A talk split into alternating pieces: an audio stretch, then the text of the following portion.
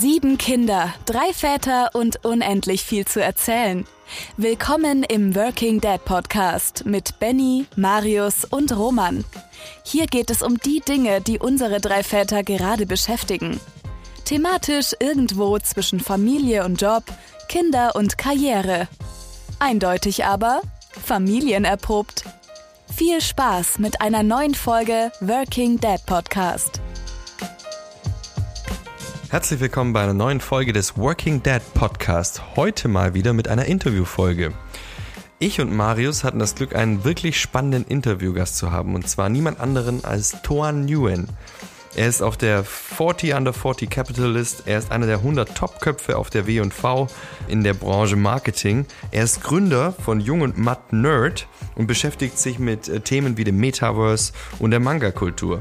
Aber er ist nicht nur das, er ist auch Papa von zwei Töchtern und deshalb freue ich mich, dass er uns heute mal erzählt, wie das beides zusammenpasst. Hallo, lieber Toan. Hallo, lieber Marius. Heute mal eine Folge mit Marius, mir und dem wunderbaren Toan Nguyen. Ähm, ich freue mich mega, weil ich natürlich ein wahnsinniger äh, Fan von Toan bin. Das weiß er gar nicht, weil ich habe ihn das erste Mal gesehen. Da hat er auf LinkedIn, da, da habe ich so meinen ähm, mein Feed durchgescrollt und da sehe ich so jemand, der so ähm, von oben fotografiert auf so eine Explosionszeichnung mit tausenden ähm, tollen Sachen aus meiner Kindheit und ähm, tausenden tollen Figuren ein Bild veröffentlicht hat. Äh, ich glaube, da hast du gerade ähm, Jung von Matt Nerd gegründet. Das war wirklich Wahnsinn. Herzlich willkommen, Toan. Ja, moin, hallo. Äh, danke, dass ich dabei sein darf. Ich bin gespannt, worum es gehen wird. Also von meiner Seite aus ähm, ist natürlich super spannend. Du beschäftigst dich ähm, mit dem Metaverse, du beschäftigst dich aber auch mit der Manga-Kultur, du beschäftigst dich mit mega viel im, im Grunde genommen wahrscheinlich für viele Menschen würden sagen Spielzeug. Und da ist natürlich auch so eine Frage, ähm, wer hat denn mehr Spielzeug zu Hause dann eigentlich? Ähm, deine, deine zwei Mädchen, ähm, die du zu Hause hast, mit denen du ganz viel machst oder, oder du? Äh, oder wird dir da manchmal irgendwie die Limited Edition äh, ausgepackt, die eigentlich zugepackt bleiben sollte? Also diese Frage ist sehr einfach zu beantworten. Ähm, der Score geht eindeutig an die Mädels. Äh, zu Hause habe ich nämlich gar kein Spielzeug. Meine Frau fährt da eine ganz strikte Policy für quasi ein Doppelleben. Ja, äh, im, ähm, äh, ich sag mal, in der Berufung äh, Nerd, äh, Metaverse-Typi äh, und begeisterter Spielzeugsammler, Anime-Freak und Gamer. Und äh, zu Hause dann, ähm, bitte, ich hoffe, das fühlt sich jetzt niemand beleidigt, ich sage das mit der größten Wertschätzung überhaupt, ne, aber so richtig schöner, spießiger Familienvater, ja. Bücherei, Bücherwand, äh, ein bisschen Kunst, äh, aber vor allem ähm, Rasenhandschuhe, Sprengleranlage, äh, Schubkarre und Co. Ne? Also du wirst zu Hause keiner meiner meiner kleinen Collectibles finden. Nothing, nicht mal Lego, hat meine Frau alles verbannt. Das ist dann der Teil super deutsch, oder? Der, der Turbo-Vietnamesisch, das ist dann woanders. Das habe ich letztes Mal bei der Teacher Onahan gehört. Genau, richtig. Das ist tatsächlich, also ich bin ja manchmal schon auch erschrocken, ne, wie, ähm, also ich sage ich sag immer so, Energie entsteht aus Spannungsfeldern. Ne? Und ähm, wer so ein bisschen so mein Leben auch verfolgt hat, und ich bin natürlich in vielerlei Hinsicht, habe ich natürlich auch die asiatische Kultur in mir, verkörper auch in gewisser Weise die Stilistik, äh, das kulturelle Verständnis, aber auf der anderen Seite bin ich einfach auch in Deutschland geboren und aufgewachsen und manchmal überraschend deutscher, als äh, viele Deutsche auch nur deutsch sein könnten. Ähm, gemerkt habe ich es letztens mal, wir sind ja hier in einem Familienpodcast, ich fand es schon krass, als wir, wir haben gerade ein Haus gebaut, ne? auf, auf jeden Fall auch eine Journey für sich. Es ist eigentlich so ein Lifetime-Achievement per se. Ähm, und da haben wir so Kieselsteine ausgesucht, ja. Und da dachte ich schon so, okay, du suchst jetzt Kieselsteine aus. Dann holte meine Frau den zweiten Katalog und wir guckten uns Gartenzäune an und ich dachte so, okay, Kieselsteine, Gartenzeuge, so, das ist eigentlich nicht das Leben, was ich mir als Anfang 20-Jähriger mal vorgestellt habe für Aussuchen. Aber der ultimative Superkiller war, als ich weiß nicht, ob ihr das kennt, als ich eine Thule Dachbox aufs Auto geschleppt habe. Und da wusste ich, es ist soweit, es ist soweit. Ne? Und genau, also das ist, das ist halt auch einfach Teil meiner Lebensrealität. Und nochmal, ich sage das mit großer Wertschätzung. Ich habe äh, da auch Spaß dran, finde es auch lustig, ne? aber es ist, äh, ich, ich, ich, ich, ich sehe keine Franzosen Kieselsteine rumschleppen, ja, und Thule-Boxen auf der Auto machen. Ne? Das ist für mich irgendwie ist das Deutsch, aber ich weiß ja. auch nicht. Ja, Gas, ich glaube, das Thema Identität werden wir noch zu sprechen kommen. Mich würde mal interessieren, Turan, nimm uns doch mal am Anfang des Podcasts mit durch so einen typischen Tag bei euch. Also so ein bisschen auch die Tagesabläufe, gerne auch morgens mit den Kindern. Und wie sieht so ein Tag bei euch als Familie aus? Jetzt ne, nicht minutiös, aber so ganz, ganz grob ungefähr. Also äh, mit Bezug auf aktuellem Anlass oder, oder in so einem, in so einem ja, ruhig heute, wie es also wie so ein in der in der Jetztzeit. Ja, ich hatte es ja schon in unserem Vorgespräch angeteasert. Ihr hättet mich, glaube ich, in keiner besseren Phase des Vaterseins erwischen können. Also das aktuelle Anlass äh, ist momentan so, ich mache die Kindergarteneingewöhnung. Meine Frau macht die Kita-Eingewöhnung. Also ähm, unsere eine Tochter ist jetzt bald drei und die andere ist eins. Ne? Und das heißt, die eine geht jetzt so langsam in die eine Kita, macht da ein bisschen Eingewöhnung, ist ein bisschen später. Ne? Da geht man ja erst um halb zehn, zehn Uhr. Und das heißt, ich mache die Kindergarteneingewöhnung. Und ähm, hat meine Frau gut gemacht. Das haben wir uns das sneaky aufgeteilt. Ne? Der eine macht dies, der andere macht das. Und äh, ich bin mir ziemlich sicher, dass ich, ähm, äh, dass ich den Wiesepeter gezogen habe. Die Kindergarteneinbindung funktioniert gerade überhaupt nicht. Also das ist richtig krass und ähm, ich, kann, weiß nicht, wie das bei euch, ich meine, bei Roman weiß ich zum Beispiel, du hast ja zwei Jungs, ne? aber in meinem Fall sind halt zwei Mädchen und das ist das dreijährige Mädchen, wenn so ein Mädchen dich mit tränenden Augen äh, anguckt, sich an dein T-Shirt festklammert und das ist jetzt krasse, nicht weint, weil sie weinen will, ne, weil sie irgendwie kein zweites Eis bekommt, sondern aus Angst und Verzweiflung weint und diese Lippen so zittern. Das ist original das brutalste ever. Ja, und es ist halt wirklich das, also das, also das, das, ich habe auch alle Termine aktuell ne, äh, bis 11 Uhr normalerweise abgesagt, weil ich mich manchmal erstmal recovern muss von dieser Emotionalität, um auch wieder irgendwie so anzukommen, um diese ganzen Gefühle irgendwie auch zu ordnen und meine Frau dann auch anzurufen und wie war es denn heute und dann erzähle ich das ja. Und manchmal bin ich aber auch so, Jetzt mögen, äh, möge es da verschiedene Philosophien in der Erziehung oder man sagt ja nicht mehr Erziehung, sondern man begleitet sein Kind ja heutzutage, ja. Aber unterschiedliche äh, Arten geben. Ich mache das manchmal wirklich so, dass ich dann einfach, einfach da bleibe. Und dann frühstücke ich mit den Kindern. Eine Stunde oder anderthalb Stunden und lerne alle, alle, alle Lieblingstiere der Kinder halt kennen, so, ne? weil ich es halt einfach nicht richtig packe, in dem Moment halt wirklich zu gehen, zu gehen, obwohl ich es eigentlich müsste. Ähm, nach, äh, nach dieser, nach, wenn ich das geschafft habe, dann äh, gehe ich meistens dann äh, ins Büro. Also ich arbeite wirklich sehr, sehr gerne aus dem Büro raus. Ihr habt ja auch gesehen, ne? sieht ja auch ganz schön hier aus. Habe dann in der Regel äh, verschiedene Meetings, habe meine Reisezeiten äh, signifikant gekürzt. Früher habe ich quasi halb im Flieger gelebt und heutzutage mache ich eben, wie in dieser Podcast auch, vieles über Zoom und ähm, habe dann in der Regel eine Mischung aus, ähm, ja, ich mal Videocalls, äh, Stand-ups, Meetings lege aber im Normalfall super viel Wert drauf, viel Ruhe zu haben. Also ich bin jemand, der viel besser darüber funktioniert, sehr, sehr wenig Meetings zu haben. Es gibt so Leute, vom Manager-Typen her, äh, die nehmen sehr viel Kraft aus diesem Back-to-Bank raus. Ja, ich bin eigentlich jemand, der in der Isolation super gut funktioniert. Also ich, ähm, ich bin auch manchmal an Montagen zum Beispiel mache ich den ganzen halben Arbeitstag aus dem Fitnessstudio raus. Schreibe ein bisschen Mail, schreibe ein bisschen Gedanken raus mache so ein paar irgendwie so äh, Status-Meetings oder was raus und kämpfe sonst gegen meine äh, gegen die Kilogramms an, die man so als Daddy halt bekommt. So, ne? Also ich brauche so ein bisschen Detachment. Und das ist so ein bisschen so der Mix aus Meetings, äh, bisschen denken, bisschen Präse schreiben und an guten, guten, guten Tagen alleine, Alone Time.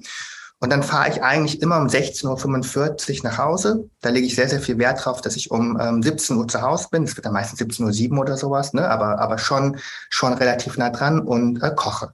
Also ich habe ähm, in der Zeit, als wir das Haus gebaut haben, haben wir uns aufgeteilt, dass ähm, ich zu Hause geblieben bin und die Kinder genommen habe meistens, ne, zur Kita gebracht und äh, abgeholt, oder damals in der kleinen Kita noch, gekocht habe, eingekauft habe, weil meine Frau die Baustelle gemanagt hat. Die Bau Bauarbeiter haben mich irgendwie nicht so ernst genommen. Ich weiß nicht, das hat irgendwie autoritätsmäßig nicht geklappt. Dann koche ich, äh, dann essen wir zusammen, dann bringen wir die Kinder ins Bett und wir bringen die Kinder fast immer auch ähm, zu zweit ins Bett. Also wir liegen da dann wirklich zu viert im Bett.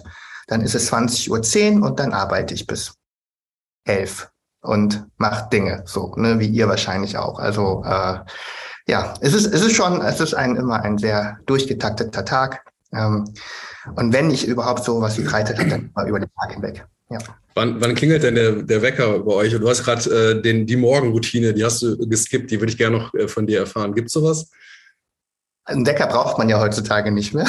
also wenn es gut, wenn es gut läuft, steht eine 6 vorne. Dann sowas wie 6.40 Uhr oder sowas, 6.45 Uhr. 7 Uhr sollten die Kinder dann schon irgendwie so, so langsam aufwachen, eine Milch bekommen und äh, ein bisschen warm gekuschelt werden. Aber ähm, die Morgenroutine liegt bei mir eigentlich so aus, und das ist bestimmt auch turbo ungesund, muss ich bestimmt auch mega dran arbeiten. Aber wenn ich vor den Kindern aufwachen sollte, dann äh, ist der erste Griff zum Handy. Also ich muss dann aus dem Raum, Raum rausgehen, ja, äh, zum Handy. Manchmal, manchmal schlafe ich tatsächlich auch im Gästezimmer oder unten auf der Couch oder sowas. Da ist das Handy sehr, sehr nah. Ja, also wenn ich ähm, äh, äh, äh die Kleine wird halt noch gestillt, ne? Und dann ist es halt manchmal von der Frequenz her sehr, sehr viel. Aber ähm, dann greife ich erstmal zum Handy und dann kann es passieren, dass mich irgendwas so sehr huckt, dass ich dann direkt hochemote. Ich bin jemand, der sehr leidenschaftlich seinen Job, seine Arbeit nachgeht. Ähm, und das ist aber eigentlich nicht so gut. Eigentlich bräuchte ich viel mehr so in den Tag reinsliden. Ja, also ich habe das tatsächlich, dass ich dann eine Mail, einen LinkedIn-Post, einen Gedanken oder sowas habe, ne? Und dann nicht von 0 auf 10, auf 20, auf 30 mit dem Kaffee hochfahre, sondern ich bin bei von 0 auf 177. Äh, und dann kommen die Kinder meistens runter oder etc. Oder ich soll hochkommen kuscheln und ich bin mit den Gedanken schon irgendwo, keine Ahnung, in irgendeiner Verhandlung in Tokio oder sowas. Ja? Ähm, und äh, das ist eigentlich nicht so gut. Also da muss ich noch an mir arbeiten. Toran, lass mich da mal kurz einhaken an den, an, du hast ganz viel erzählt, wie du deinen Tag aufgebaut hast und es ist mega, also sehr beeindruckend, weil man nimmt dich ja natürlich bei, bei LinkedIn jetzt da, wo ich da, der, auf dem Kanal, an dem ich, in dem ich dich am meisten wahrnehme, ähm, als super ähm, karriereaffin war. Und du hast auch erzählt, dass du ähm, ziemlich schnell nach oben wolltest und es auch geschafft hast, äh, mit, mit ziemlich viel Erfolg. Wann kam so der Punkt, wo du gesagt hast, klar, wahrscheinlich, vielleicht auch mit der Geburt der Kinder, dass du das Papa-Sein genauso ernst nehmen willst, weil da scheiden sich die Geister oft, dass Leute dann genauso weiter durchziehen und eben nicht mhm. sagen, ähm, ich gucke jetzt nach ähm, Familie und Kinder. Wann hast du gesagt, hey, ich möchte genauso erfolgreicher oder guter Papa sein, wie ich äh, guter Geschäftsmann bin? Weil das bist du ja ähm, ohne Frage. Also, ob ich ein erfolgreicher Geschäftsmann bin, ähm, das, das wird sich über die nächsten Jahre erstmal auch wirklich zeigen. Ne? Also, ähm, auch sowas wird ja immer wieder neu verhandelt und man darf niemals stehen bleiben. Ob ich ein erfolgreicher Vater bin, wird sich über die nächsten Jahrzehnte wahrscheinlich erst herauskristallisieren. So, ich gebe mir aber auf jeden Fall Mühe. Ne? Und das finde ich wichtig. Man, soll sich, man sollte die Dinge, die man macht, mit Mühe und, und, und, und Leidenschaft hinterhergehen.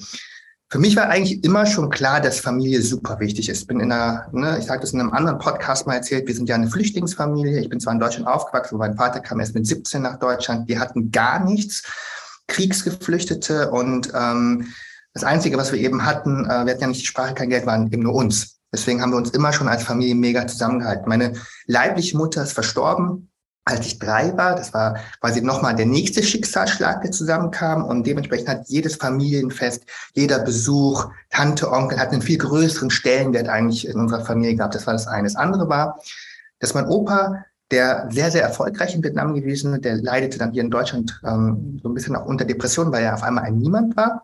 Aber er hat immer gesagt, deine Enkel und deine Kinder sollen es besser halt haben. Ne? Und deswegen, wir sind schon auch so eine super krasse Asian Overachiever Family.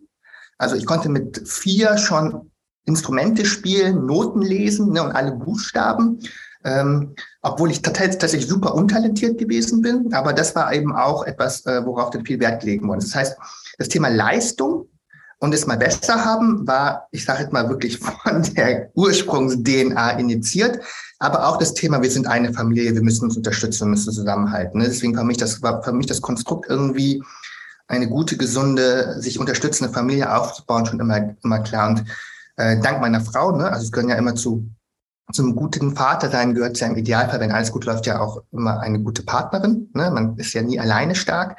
Äh, meine Frau bringt eben auch nochmal den gleichen Spirit mit, was so die Familienbedeutung angeht. Und das ist so, ich glaube, die Grundprämisse, so generell die Einstellung, äh, man muss sich Mühe geben im Leben. Ja, und Familie ist wichtig. Dass ich dann aber auch irgendwann, ich sage es mal, ehrgeizig geworden bin, ähm, hat dann, glaube ich, glaube ich ehrlicherweise Glück. Ähm, ich glaube, ich bin einer von diesen Corona-Gewinnern, die äh, wahrscheinlich die Rolle des Vaterseins durch die Pandemie, durch das viele Zuhause sein, äh, nochmal mit viel neueren Blicken drauf gucken konnte. Ne? Ich sage mal Remote Work, Flexibilität, Agilität. Ich glaube, dass ähm, ohne das wäre ich, glaube ich, auch ein engagierter Daddy gewesen, aber ich hätte, ich wäre, glaube ich, nicht so mutig gewesen, mir so viele Freiheiten zu erlauben. Ne? Und äh, zu sagen, so, das ist jetzt so, das, das mache ich jetzt so und ähm, ich muss alle Termine absagen, Leute. Ich äh, bin bis vor elf Uhr nicht emotional in der Lage ähm, zu arbeiten, weil ich noch so kaputt bin von meiner äh, Daughter Experience. So, ne? Das Thema Mental Health, ne? dass ein, ein, ein, Chef sowas so kommunizieren kann, das hättest du, glaube ich, vor vier Jahren hättest du auf die Fresse bekommen dafür. Deswegen bin ich auch sicherlich ein Nutznießer, hört sich jetzt so schlimm an, ein, ein dankbarer äh, äh, ja, Taker, ja, auch der äußeren Umstände. Deswegen ist jetzt nicht alles nur ich. Also vieles ist auch Glück und Umstände. Was die Leute nicht wissen, dass wenn man Toran vor ein paar Wochen oder Monaten eine E-Mail geschrieben hat, dass man eine mega coole Abwesenheitsnachricht ähm, bekommen hat. Willst du darüber mal was erzählen? Weil das hat mich echt beeindruckt, weil ich sage, du, du trägst das einfach, du machst kein Hehl draus. Also ich habe in ja auch ein bisschen mich mit dem Thema das letzte Jahr beschäftigt, Vereinbarkeit und Karriere. Und ähm, da haben viele Männer gerade vor allem immer mal wieder verheimlicht, ähm, haben sie gesagt, ja, ich habe ein anderes Meeting und haben dann die Kinder abgeholt. Und ähm, deine ähm, Abwesenheitsnachricht per E-Mail hat mich schwer beeindruckt. Äh, vielleicht möchtest du das mal unseren HörerInnen erzählen. Also das Thema Abwesenheitsnotiz bei mir hat sowieso schon auch, also habe, also für mich ich bin ja für die Leute, die mich nicht kennen, ich bin ja Marketier. Ja, ich bin ja jemand, der sich viel über Kommunikation auseinandersetzt und zur Kommunikation gehören äh, gewisse Dinge wie, man nennt es im Neudeutsch Touchpoints, ja, Kontaktpunkte. Und ein jemand, der äh, weiß, wie Kommunikation zu gehen hat, versucht aus jedem Kontaktpunkt das Maximale rauszuholen. So, ne? Das heißt, wenn ich mal irgendwo überlege, Kunden interagieren mit mir ja auch, wenn ich nicht zurück interagieren kann, aber lass den doch irgendwas Lustiges hinterlassen. Dementsprechend ähm, habe hab ich immer eigentlich diese, diese, diese Abwesenheitsnotiz für irgendwas genutzt. Also nur als Beispiel, wenn ich ähm, irgendwie verreist war und nicht konnte, habe ich Serienempfehlungen in meinen Abwesenheitsnotiz gemacht. Ne? Gucken Sie sich The Boys an, Staffel Nummer zwei, mega, mega gut. Ne? Schauen sich Arcane an, Dot Left, äh, uh, Love, Death, Robot. Also äh, für mich ist es, ich, für, für mich ist es ein verschwendeter Touchpunkt. Ich kann jedem nur ans Herz legen, holt da mehr raus. Ja? Und in dem Kontext war ich ja länger raus, ich war sieben Wochen raus. Ähm, habe ich halt einfach ganz ehrlich gesagt so, hey Leute, ich bin, halt, ich habe zweieinhalb Jahre diese Firma aufgebaut äh, und ähm, das hat viel Kraft gekostet und ähm, ich brauche auch eine, eine gewisse Verschnaufpause. Aber viel wichtiger während dieser zweieinhalb Jahre sind halt gewisse Dinge vielleicht ein bisschen zu kurz gekommen, ja, und äh, die gilt es jetzt nachzuholen. Ich konnte nie richtig Elternzeit machen. Das war so ein bisschen der Aufhänger. Und dann bin ich halt sehr detailgetreu reingedriftet in die Dinge, die ich tue. Und das war halt einfach Kisten packen, Kisten auspacken, zu Ikea fahren, Möbel reintun, merken, dass es nicht passt, umdrehen, wieder zurückpacken, dann doch verschicken lassen.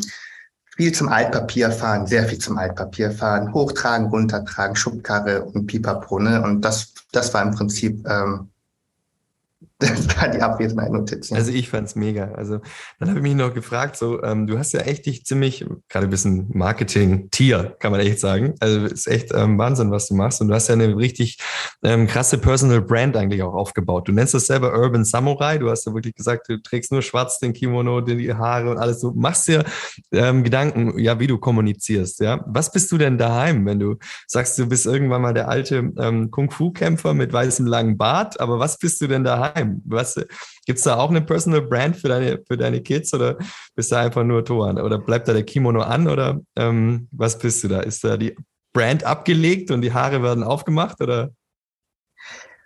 Teilweise schon. Also meine Personal Brand, also der Urban Summer ist ja eigentlich ein Joke. Ne? Ich habe ja irgendwann ja, mega. ein Moodboard für mich selber gebaut. Das liegt jetzt auch viele, viele Jahre zurück und mit Abstand und dem notwendigen Erfolg kann ich darüber auch offen reden, schäme mich aber trotzdem. Aber ich habe irgendwann ein Moodboard gebaut, dachte so, hey, wenn ich irgendwann mal irgendwie eine Persönlichkeitsmarke sein sollte, dann wäre das diese Richtung. Ja. Ähm, es ist schon so, dass äh, und ich glaube, heute ist eher so ein, so ein Grenzfall, aber äh, viele meiner Person Persönlichkeit, die man auf LinkedIn und sowas auch sieht und auf Instagram und vor allem in der Presse, sind in Teilen schon auch eine funktionelle Persona. Das sage ich ganz offen. Ne? Also ich glaube, als Führungskraft und als Ambassador und als Gesicht einer Firma musst du eben auch verstehen, dass du halt mehr repräsentieren bist ein Corporate Influencer, äh, mehr oder minder. deswegen viele der Aspekte der Dinge, äh, die ich in meinem Job vor mich hertrage, kommuniziere und äh, verkörpere, lege ich, lege ich zu Hause ab. Also das ist auch da. Und diese Trennung brauche ich ehrlicherweise auch. Ja, ähm, es ist wie, also wir beschreiben ja unser Team ja auch immer als Superheld-Squad, ne, wie die Justice League, auch wenn die nicht so cool ist wie die Avengers, ja, aber es ist so ein bisschen, es gibt so Sachen, da ziehst du ein Kostüm, eine Maske an und hast du gewisse Superkräfte und kämpfst halt diese Mission und kämpfst die mit zusammen anderen. Ne? Aber es ist, tut auch immer mal wieder gut, das, das Cape abzulegen und die Maske hinzulegen, sowas. Ja, deswegen, ähm, für die Leute, die sich fragen, ist der Typ eigentlich immer so non, nonstop drauf, ne? auch privat so eigentlich nicht, ja, sondern ich bin eigentlich tatsächlich ähm, sehr, sehr gerne Spießer. Also mein, mein, also wenn ich so, so ein Poesiealbum reinschreiben würde, was ist mein Hobby? Number one Hobby ist Lesen. Zeitung lesen, Bücher lesen, im Garten rumhängeln, ne? so wirklich so Low Life. Äh, das, äh, deswegen, ja, das ist schon, das ist schon ein anderer Tor, an dem man dort trifft. Sag mal, Turan, du hast ja eben schon die zweite Hälfte, deine, deine früher hat man gesagt, bessere Hälfte erwähnt. Ähm, du hast auch gerade gesagt, wie viel du machst, ne? wie viel du involviert bist in deinem Job. Habt ihr sowas, also du und deine Frau, sowas wie so ein Verteilungsmodell? Habt ihr mal darüber gesprochen, äh, bevor die Familie da war, wie ihr das handeln wollt? Oder wie ist eure, wie ist euer Agreement? Ja, finde ich, das ist fast das, das super Frage, ehrlicherweise, weil das ein Stück weit wahrscheinlich eins von drei Schlüsselparametern ist, damit man solche Dinge hinbekommt, ne? Klarheit. Ne? Also Klarheit in der Rollenverteilung und Definition. Wir haben sehr früh darüber gesprochen, als ähm, also ich sage jetzt mal so, äh, die Umstände, wie meine Frau und ich zusammengekommen sind, ähm, ähm, waren äh, sehr kurios. Es fing alles an mit äh, einem, also mit monatelangen äh, im Fitnessstudio denselben Kurs belegen. Es kann sein, dass ich den Kurs immer belegt habe, weil sie da gewesen ist. Wir wissen es nicht 100 Prozent, aber Fakt ist, Fakt ist, die stand halt immer neben mir und ihre Wasserflasche ist umgekippt und wir haben, ich habe beim Aufwischen aufgeholfen, so, ne? Und dann habe ich dann auch relativ lange um sie halt gebuhlt und sowas und sie hat immer nein, nein, nein, nein, nein, nein, nein gesagt, hat eigentlich gar keine Lust auf mich, ne? Und ich habe es aber irgendwann eher aus der Routine sie weiter angegraben, ja?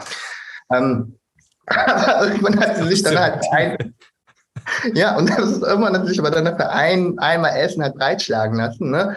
Und dann ist dann wirklich so der Spark passiert und, und dann hatten wir Date Nummer One und Date Number Two und Date Number Two, äh, bei Date Number Two waren wir zusammen einkaufen, äh, um zusammen zu kochen. Ähm, hat sie tatsächlich äh, gesehen, das sagt sie auch, ne, ähm, äh, wie das, äh, also wie so, so, so ein Bild, dass da eine, eine kleine halbasiatische Tochter, meine Tochter, meine Frau heißt, äh, ist äh, nicht Asiatin, ne, also vom Phänotyp her ähm, äh, deutsch, ähm, Eurasian so, ja. Und äh, so eine kleine halbasiatische Tochter hat sie dann gesehen und wusste so, das ist es so. Ne? Und für meine Frau ist halt relativ klar, so, das ist es. Ne? Und, und ähm, für mich auch, weil ich hatte dann, ich hatte, glaube ich, schon zwei Jahre investiert, auch wenn vieles davon Routine gewesen ist, sowas, ne, aber ich habe mir schon echt Mühe gegeben, ja. Ich fand sie schon echt gut. Und da war eigentlich relativ klar, dass wenn wir jetzt wirklich zusammenkommen, so, ne, das ist halt so in diese Richtung vielleicht, das, that's it, so, ne, that's the match. Ähm, und dann haben wir tatsächlich relativ früh auch immer mal wieder so im Spaß, aber auch mal im Ernst gesprochen. Und ähm, was ich an dieser Stelle halt äh, sagen muss, meine Frau würde von sich aus sagen, dass sie eher ein tradiertes Rollenbild ähm, forciert. Was sich jetzt so negativ konnotiert anhört, ist aber gar nicht so gemeint. Und sie hat gesagt, so in ihrer höchsten Priorität sind die Kinder. Das hat sie von Anfang an gesagt. Sie hat gesagt, so für mich ist die höchste Priorität die Kinder. Und das war weit vor, bevor ich halt wirklich wusste, welche Unternehmen ich noch alles gründen werde. Ja. Und sie ist eine erfolgreiche Zahnärztin, also sie muss jetzt nicht, äh, oder, oder das ist halt für sie eine bewusste Entscheidung. Und das ist etwas, wo ich sagen muss, diese Klarheit ist für mich natürlich ein Segen. Das darf man auch in dieser Offenheit auch mal so sagen, einfach nicht darüber zu verhandeln, ja, weil du hast ja oft die Situation, ich kriege das ja auch in, in anderen Segmenten mit oder sowas, ne? wo sowas dann nicht klar besprochen wird. Man kann ja auch sagen, Priorität ist was anderes, ne? aber die Prioritäten. Ich habe gesagt, meine Priorität ist ähm, natürlich auch ein guter Vater zu sein, aber meine Priorität ist zumindest temporär für die nächsten Jahre ein, ein stabiles Umfeld zu schaffen, damit wir uns ein gutes Leben halt irgendwie ne, machen können. Und jetzt ja im letzten Podcast habt ihr auch über so finanzielle Sorgen von Vätern und sowas halt gesprochen, sowas. Das ist jetzt nicht ein Thema, aber du hörst es ist schon, Dankeschön. Klar, sonst hätte ich ja nicht, ich hätte, hätte ja nicht zugesagt bei dem Podcast, wenn ich nicht vorher schon reingehört hätte ne, und das irgendwie gefühlt hätte. Ähm, von daher äh, war das für mich dann eben, war auch eine Klarheit von mir da. Und diesen beiden Polen konnte es halt relativ gut abstecken, ne, in welche Richtung sich das halt entwickelt. Und das ist das eine. Und das andere ist definitiv, äh, also Klarheit und das andere ist Humor. Auf jeden Fall Humor. Ich glaube, wenn wir nicht über uns selber lachen könnten, hätten wir uns schon 36 Mal umgebracht. Und geschieden, aber erst umgebracht und dann geschieden. Mit zwei Kindern kann ich das gut nachvollziehen, mit Zwillingen jetzt auch. Und äh, ich glaube, mit eins und drei ist jetzt, jetzt hast du so einen Status, so beide vielleicht noch Windel. Ähm, es, es fühlt sich jetzt gerade wahrscheinlich auch an wie Zwillinge. Also da, ja, da, es ist krass. Als Paar kann man sich da schon manchmal ganz schön in die Haare kommen. Jetzt haben wir ja natürlich alle, alle drei noch relativ junge Kinder. Also du 1,3, meine sind viereinhalb. Marius hat den ältesten eigentlich, glaube ich. Der ist jetzt, glaube ich, acht, glaube ich, oder? Sieben. Ja. Und ähm, jetzt, wenn ich mich so, ähm, wenn ich mir so angucke, mit was du, du dich so äh, tagtäglich beschäftigst, Tuan, da mache ich mir einerseits um eine Sache Sorgen, wenn meine Kids älter werden, weißt? Ähm, wir reden, reden über NFTs, wir reden über Metaverse du hast jetzt schon das Gefühl, so irgendwie jeder zweite 16-Jährige äh, hängt nur noch im World of Warcraft. Ähm, auf was für eine Zeit steuern wir dazu? Was, was denkst du also als Experte im Bereich Metaverse? Weil eigentlich willst du ja, dass deine Kinder später mal eher draußen auf dem äh, Bolzplatz rumspringen oder am Klettergerüst, anstatt dann, dann virtuell das Klettergerüst hochklettern. Also da als, als ähm, sag mal, in der Tech-Branche groß zu werden, so wie ich jetzt zum Beispiel, ist äh, mit Robotik und allem, ist mega cool. Aber einerseits, wenn ich dann mir Metaverse betrachte, ähm, muss ich mir Sorgen machen, dass wenn meine Kids dann älter werden, dass sie irgendwie die Realität gar nicht mehr sehen und nur noch mit der VR-Brille im, in, im Haus rumrennen. Oh, oh Mann, hier, jetzt kommen die Fragen raus. Ne? Also, grundsätzlich, ne, wie man etwas zu finden hat, wovon man sich sorgen muss und in welche Richtung ähm, Gesellschaft zu gehen hat oder nicht zu gehen hat, ist ehrlichweise immer vom gesellschaftlichen Narrativ abhängig, was man so hat. Ja, so jetzt erzähle ich euch mal ein Narrativ. Stell dir vor, es gibt ein Medium, ja, mit dem sich euer Kind alleine beschäftigt, stundenlang, ganz alleine. Da passiert irgendwas. Manchmal hat das Kind dabei auch fürchterliche Angst, manchmal große Freude, ja. Und das Krasse ist, ihr wisst überhaupt nicht, was passiert. Gar nichts. Kontrollverlust 100.000 Prozent. Es kann acht Stunden gehen, manchmal 14 Stunden. Und wenn ihr in Urlaub fahren wollt, möchte das Kind das weiter halt machen, sowas, ja. Und, ähm, und manchmal träumt das Kind auch davon und wacht auf und, und muss darüber reden. Wir könnt nur so teilweise darüber reden, weil ihr nur ein bisschen, nur Teile davon wisst, ne? Und aber ihr könnt dann nachgucken, habt ihr so ein bisschen mehr, aber so richtig wisst ihr es nicht, ja. Ganz schlimmes Medium. Ich rede von dem Buch. Ja, das Buch, das schlimmste Medium der Welt. Ja, so. Jetzt sind wir aber im Land der Dichter und Denker, Schiller und Goethe. Ja, Buch hat in Deutschland einen hohen Stellenwert. Bildung. Ja, ein Kind, das viel liest, da sagen die Eltern, wow, super. Und es beschäftigt sich ganz allein damit. Ja, und es will immer mehr lesen. Es hat alle Bänder von XY schon durchgelesen. Ne? Und den Atlas und Pipapo und sowas. Ne? Und da würden alle, alle Eltern auf die Schulter klopfen und sagen, super, super, super. Ja, so. Bei Gaming ja, herrscht in einer bestimmten Altersmilieu, Segment und Spanne ein anderes Narrativ, eine andere Idee. Und ich will nur sagen, die Wahrheit hängt immer vom Narrativ der Geschichte Heritage Legacy ab. Deswegen möchte ich an dieser Stelle 134.000 Mal betonen, dass ich es sicherlich nicht so wie du sehe, als eine große Gefahr. Ja, dass ich aber verstehe, äh, woher du kommst und dass ich der Meinung bin, dass es am Ende des Tages eine Abwägung unterschiedlicher Dinge ist und ein, ein, ein, eine intellektuelle äh, Auseinandersetzung mit Narrativen halt bedarf. So, ne? Natürlich möchte ich äh, jetzt mal eins persönlich als Vater von zwei Töchtern natürlich einen Mix haben aus natürlich äh, Outdoor-Aktivität, ne? frische Luft, äh, gewissen Dingen. Aber ähm, ich möchte mich auf keinen Fall vor dem verschließen, was Kinder durch Videospiele lernen können. Ja, also wenn du durch viel Lesen, schlauer, Allgemeinbildung, Wissen, Fantasie anregen hast, ne, kann ich dir sagen, dass du über Videospiele noch viel, viel mehr Skills aneignen kannst. Also meine ganze Firma hier, Jungformat Nerd, ist auf dem sogenannten Gamers Mindset basiert. Und das ist ein Erfolgsmodell von uns, weil wir die Welt wie Gamer sehen. Also alle Missionen, Präsentationen, Projekte, die wir machen, sind gescored nach Game Scores, so, damit wir immer wissen, wo wir stehen, wie wir besser werden können oder sowas, ja. Wir sammeln immer Experience Points. Bei uns ist es so, dass wir sagen, es gibt immer eine Main Mission, das ist natürlich eine erfolgreiche Firma aufzubauen, aber auf der Main Mission musst du Side Missions lösen, ja. Gamer haben sind als Arbeitnehmer viel, viel, viel interessanter als viele anderen, weil sie explorativ an Probleme rangehen. Du fängst ein Spiel an, du kennst die Steuerung gar nicht, gehst links, rechts, läufst und etc. und probierst das mal aus, ja. Die Deutschen, vor allen Dingen aus der Ingenieursbranche, die tendieren, bevor sie irgendwas machen, immer eine Doktorarbeit zu schreiben erstmal, bevor sie überhaupt reingehen. So. Deswegen explorativ einfach mal machen, probieren, selber lernen, Minecraft Sachen einfach bauen, sowas. Das sind doch alles geile Dinge. Ja, deswegen, ich werde Wert darauf legen, dass meine Kinder das Beste aus vielen als zur Wahl bekommen. Ja, ähm, und sich dann das aber auch ne, das ist ja das Wichtigste, was man Kindern mitgeben kann, dass sie eigene Entscheidungen treffen und mit den Konsequenzen natürlich auch irgendwie lernen, damit umzugehen. Ähm, aber, aber, aber ich werde sie jetzt nicht in ein Narrativ oder sowas halt äh, äh, drücken, vor allem nicht, weil es halt gesellschaftliche Normen so besagen. Deswegen, ähm, äh, ich, ich gehe davon aus, dass, ähm, dass äh, viele Dinge wahrscheinlich eh nicht so kommen werden, wie wir denken, ne? weil vieles, vieles ist ja dann auch wieder so LinkedIn-Blase, ehrlicherweise. Ne? Also das Metaverse wird ja jetzt vor allem von Non-Gamer plus 50 Boomern gefeiert, die ihre erste Decentraland Experience posten auf LinkedIn, wo wir Gamers sagen, mhm. what the fuck, wir spielen seit 15 Jahren Videospiele online mit anderen. Was ist denn hier los? Ja. ja. Ähm, deswegen, also auch da gibt es super viele Gaps. Aber ich hoffe, dass, also ich hoffe, meine Haltung ist hier klar geworden. Aber ich musste, die, ich musste die Frage ja so ketzerisch stellen, ne, um dir die Gelegenheit zu geben, das aufzulösen. Ich meine, ich bin ja auch die, die erste Nintendo-Generation. Ich habe dir extra aus Japan, wo ich im Juni in Japan war, habe ich dir das Atari-Bild von dem, weißt du noch? Ja, habe ja. ich dir geschickt, ja. Äh, das Bild von dem ersten Atari.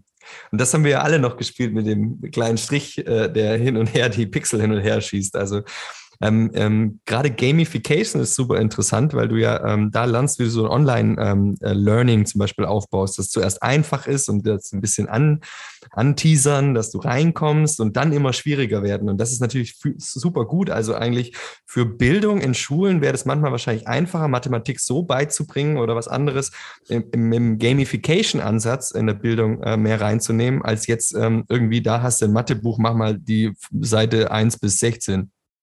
Danke, Roman. Genau, sehe ich genauso. Gamification in der Bildung. Ja, statt einfach eine 5 minus oder eine 1 zu haben, sagen, du hast den Score erreicht und in der Zeit geschafft.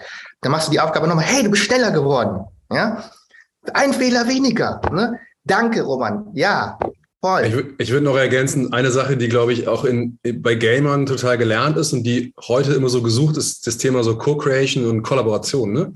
Also ich glaube, das ist was, was man in vielen Games einfach immer schon gemacht hat und automatisch machen musste, um weiterzukommen. Ne? Ähm, und das ist ja das, wonach so viele Unternehmen heute schreien. Ne? Wie kriegen wir eine Kultur hin, in der das funktioniert? Aber ich würde gern, äh, Thor, nochmal kurz zurückkommen auf das Thema Familie, weil wenn man dich so hört und auch verfolgt, dann merkt man, dass du so ein total passionierter Typ bist für deine für deine Projekte, für das, was du machst. Hm, gleichzeitig hast du eine Familie und ich höre auch raus, dass da auch eine große Passion ist. Und ich, also mir geht das so auch selber als Unternehmer, dass ich oft gar nicht so, eine, so einen Konflikt in meiner Zeit habe, sondern eher so ein Passion-Problem, dass ich irgendwie merke, ich habe, da schlagen so richtig zwei Herzen in meiner Brust ähm, und dass es so oft so ein Konflikt ist oder so ein Dialog, den ich im Kopf führe, irgendwie, was ist jetzt gerade, was ist wichtiger oder so, oder vielleicht auch ein schlechtes Gewissen habe, dass das eine müsste mir wichtiger sein als das andere. Es ist ein ungelöster Konflikt. Kennst du das auch, dieses Passion-Problem? Als äh, äh, Hörer eures Podcasts weiß ich, dass ihr da schon auch über diese Konflikte ne, und das schlechte Gewissen auftretet. Ich muss ehrlicherweise sagen, ähm, ich habe keine schlechten Gewissen, äh, weil eine Entscheidung ist eine Entscheidung. Ich bin der felsenfesten Überzeugung, dass ein Großteil der gesellschaftlichen ähm, Depression äh, Regret ist ne, und Hadern. So, ne? Ähm, für mich ist es ganz klar, wenn ich jetzt heute etwas zu, äh, zugunsten zur Entscheidung B mache, ne, muss es halt morgen oder übermorgen Entscheidung A sein, sowas. Ne? Also quasi jede Entscheidung, die ich getroffen habe und diese, die ich fälle, impliziert einfach, dass Step zwei oder drei oder sowas dann wieder in diese Richtung gehen müssen, damit es halt ausbalanciert ist, sowas. Ne?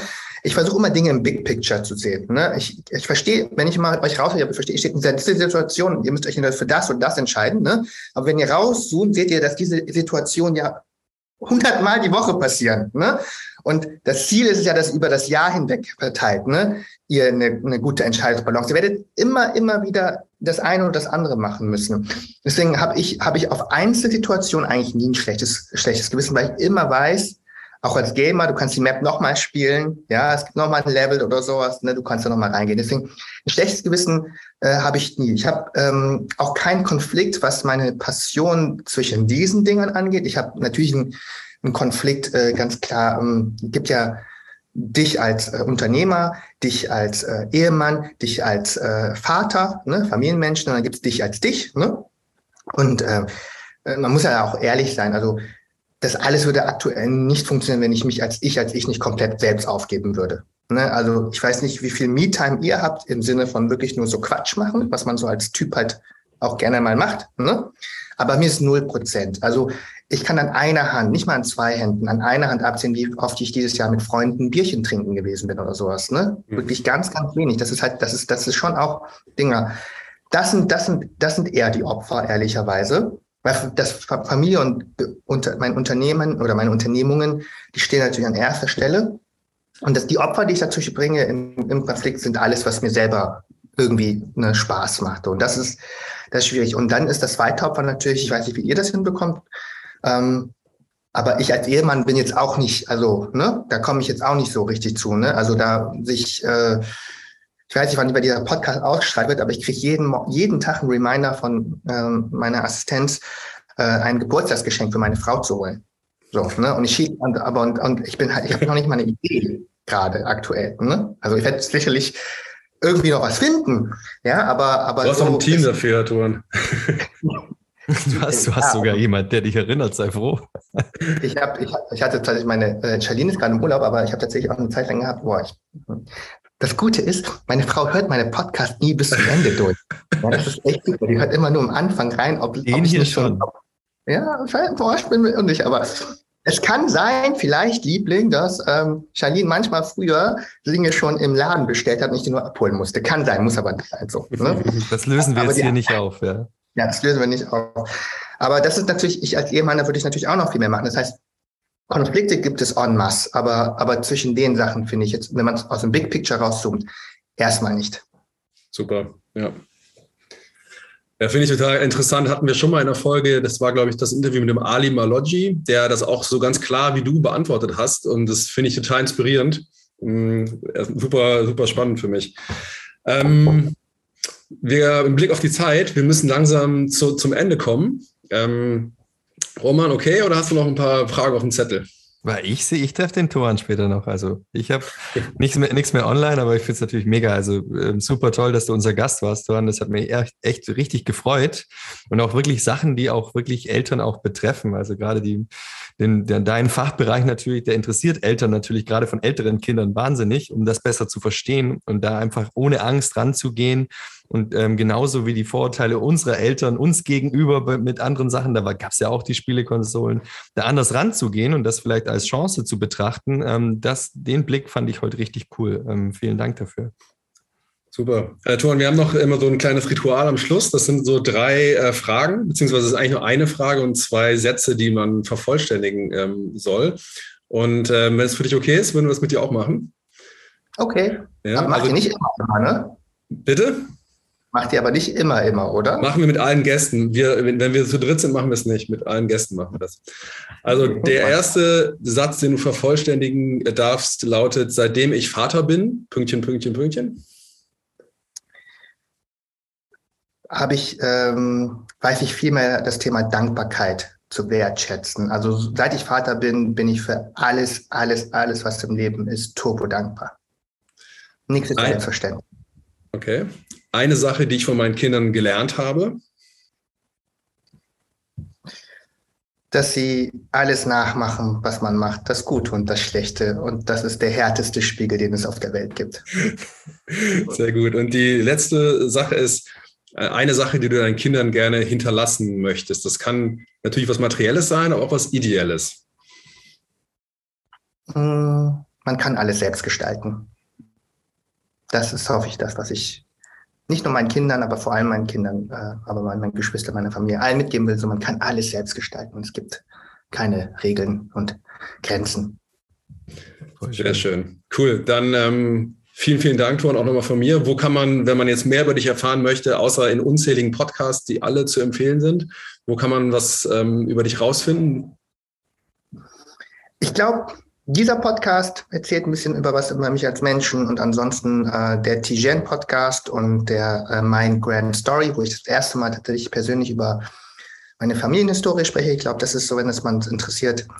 Und ähm, ja, ich würde diese Sachen. Also es gibt noch so einen Podcast, wo ich über als hochsensitiver Mensch erzähle. Das ist auch, glaube ich, interessant. Aber ich glaube, diese, diese persönlichen Aspekte, ich habe mich ja jahrelang gewehrt, über persönliche Podcasts zu machen. Das ist jetzt der vierte, den ich mache. Aber ich fand, ähm, fand euer Thema halt so interessant, ehrlicherweise. Das habt ihr da gut gemacht. Und da, deswegen habe ich auch mal reingehört. Ich glaube, den ersten Podcast war tatsächlich, habe ich von Michael Trautmann. Da dachte ich so, okay, der war ja auch sehr selbstreflektiert in dem Podcast. Deswegen. Ja, und gute Mega. Gesellschaft für dich als Marketer. Ja. Genau, dann empfehle ich noch deinen LinkedIn-Account. Äh, das ist auf jeden Fall sehr, sehr wertvoll.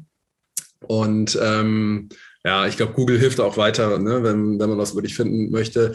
Thorn, vielen, vielen Dank für deine Zeit und ähm, ja, all, ähm, alles Gute. Vielen Dank. Danke, danke euch.